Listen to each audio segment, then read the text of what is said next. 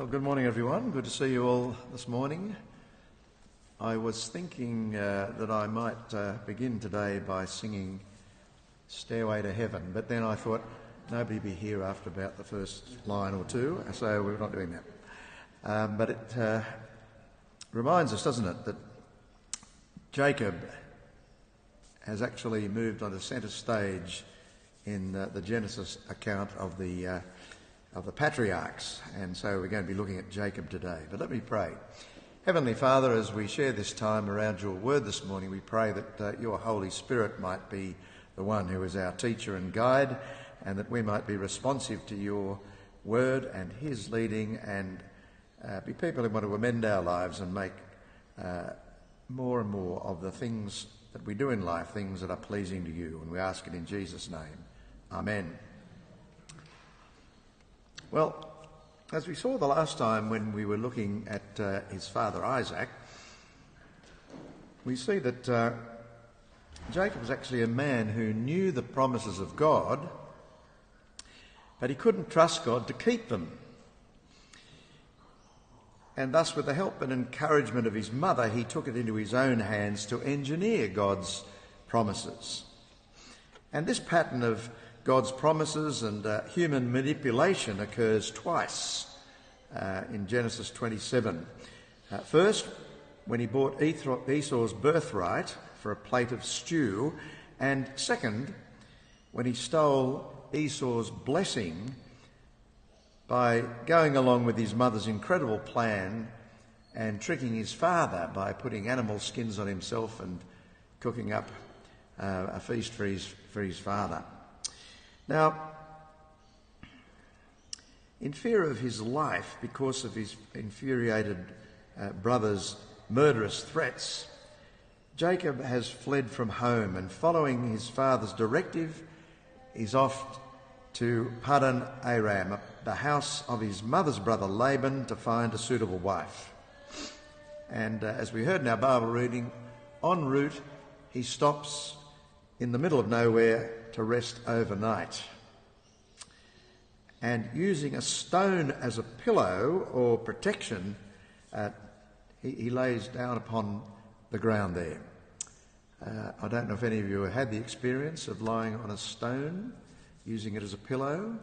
Uh, sounds like a dumb thing to do, doesn't it, really?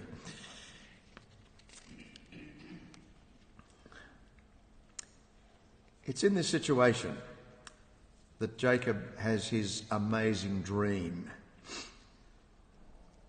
Have you ever had a dream some years ago that you can still really remember dramatically now? Uh, well, you can talk to me over morning tea if you have had such a thing and you want to share it. Uh, well, what happened to Jacob that night on his journey from Beersheba to Haran was the most spiritually impactful thing that had ever happened in his life up to this point. Up till now, Genesis hasn't recorded any instance where God has spoken to Jacob. God has not even made himself known to him from the biblical record. But that night, Jacob had a very graphic dream, and it involved a stairway stretching from earth to heaven. And on that stairway, verse 12, the angels of God were ascending and descending on it. And verse 13, the Lord himself stood there and spoke to him. And God's message perfectly fitted Jacob's present situation. He was fleeing from his father's house. The God of his fathers was speaking to him. But you may be thinking, how can God keep choosing such flawed people to do his work, to be the key people in God's great plan of making a people for himself. It really beggars belief, doesn't it, that God would be picking people like that day in, day out, seemingly. Why doesn't God at least rebuke him for his bad behaviour? The way he treated his brother, the way he deceived his father, the way he took advantage of everybody in his family, effectively. Well, what the Lord God said was a great example of his amazing grace toward a person who is really just like us when we think about it, isn't he? So, what's God's amazing grace? He said to Jacob, I am the Lord, the God of your father, Abraham, and the God of Isaac. I will give you and your descendants the land on which you're lying. Your descendants will be like the dust of the earth, and you will spread out from the west and to the east, to the north and to the south. All peoples on earth will be blessed through you and your offspring. I am with you and will watch over you wherever you go, and I will bring you back to this land. I will not leave you until I have done what I have promised. It's an amazing statement, isn't it, that God makes to him, a great statement of his grace and mercy towards sinful people. And God makes himself known to Jacob as the man uh, who is, uh, sorry, as, as the God rather, who is the God of his grandfather and the God of his father. And we note that uh, God's unconditional promise begins with uh, those he gave to Abraham land, numerous descendants, and abundant blessing to him, his family, and even to the peoples of the earth. And then the Lord God makes a specific promise to Jacob I am with you. Unconditionally, the Lord will be involved with Jacob and with his descendants. Your descendants will be like the dust of the earth, and you will spread out to the west and to the east and the north and the south. And this promise of numerous and scattered descendants is an amazing promise to a man who isn't even married yet. And you might say, what woman would have him if he's like he has shown himself to be? But God continues, I will bring you back to this land. So even before Jacob has left the land, God is promising to bring him back. And he won't even have to find his own way back because the Lord is going to be the one who accompanies him to Canaan. I'll give you and your descendants the land on which you are lying, and this land will be his and his descendants, fulfilling the promise to Abraham right through the generations. And I will not leave you until I've done what I've promised.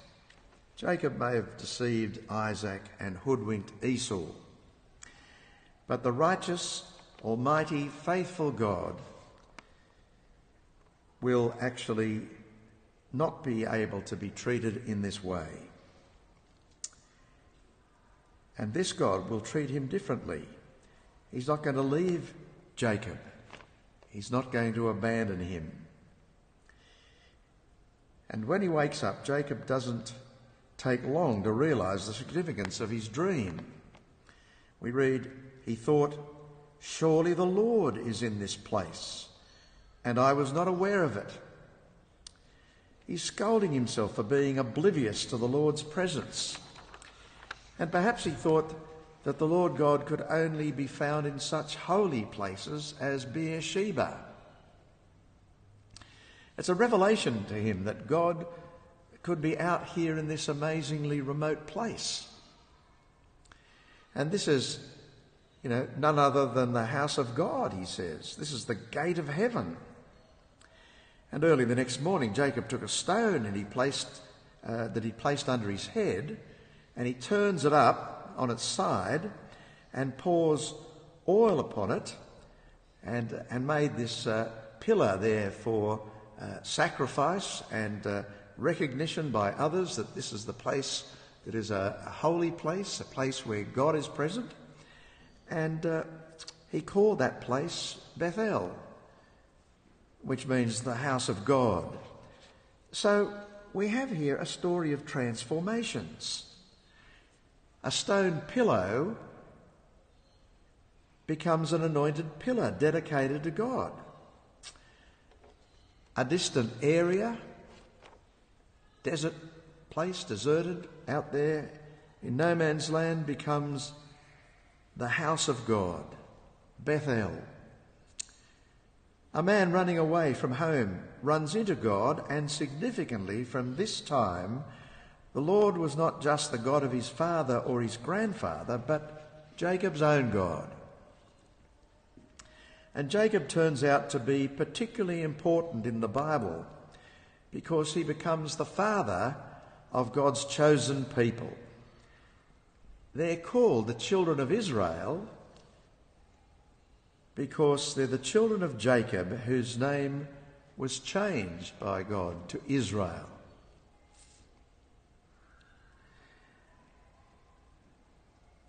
But sadly, we read that Jacob is still looking for further assurances. We read from verse 20 onwards. Then Jacob uh, made a vow, saying, If God will be with me and will watch over me on this journey, I'm, uh, this journey I'm taking, and will give me food to eat and clothes to wear, so that I return safely to my father's household, then the Lord will be my God and this stone that I have set up as a pillar will be God's house, and of all that you give me, I will give you a tenth. So he's trying to strike a bargain. Is he? Or is it more that he realizes now how utterly dependent he is on God? He's pictured here as one who completely remains at the mercy of another. And it's a stark comparison to his callous manipulation of his brother and his father as he realizes that the Lord God cannot be manipulated. It is this God who will supply all his provisions, and his declaration that a tenth of all God provided would be dedicated to God is a clear sign that Jacob is very serious about the relationship that he now enjoys and will grow into with this almighty, loving, merciful Heavenly Father. So, what's in this for us? Well, the Bible ends up showing us in the New Testament that Jesus is, in fact, our stairway to heaven. In John 1 43 to 51, we read that Early in his public ministry, Jesus is calling people to follow him with a view to becoming his disciple. Philip does, and then goes to Nathanael, his relative, and asks him to check out Jesus. And reluctantly he comes. And we read from verse 47 When Jesus saw Nathanael approaching, he said of him, here truly is an Israelite in whom there is no deceit. How do you know me? Nathanael asked. Jesus answered, I saw you while you were still under the fig tree, before Philip called you. Then Nathanael declared, Rabbi, you are the Son of God. You are the King of Israel. Jesus said, You believe because I told you I saw you under the fig tree? You will see greater things than that. He then added, Very truly, I tell you, you will see heaven opened and the angels of God ascending and descending on the Son of Man. So, our Lord Jesus Christ is obviously drawing on that story of Jacob at Bethel. God is doing that again but now in the person of Jesus. And in Jesus, a new place of God's revelation of his plans and purposes for the salvation of humankind is being revealed to people. And we will see in Jesus' ministry heaven open again on Jesus. He is the place where God speaks to humanity and where permanent contact with God and heaven is made. His death on the cross becomes our stairway to heaven. And even the promises God made to Jacob the New Testament applies to us through Jesus. For example, Jesus is called Emmanuel, God with us, and says the one who has all authority given to him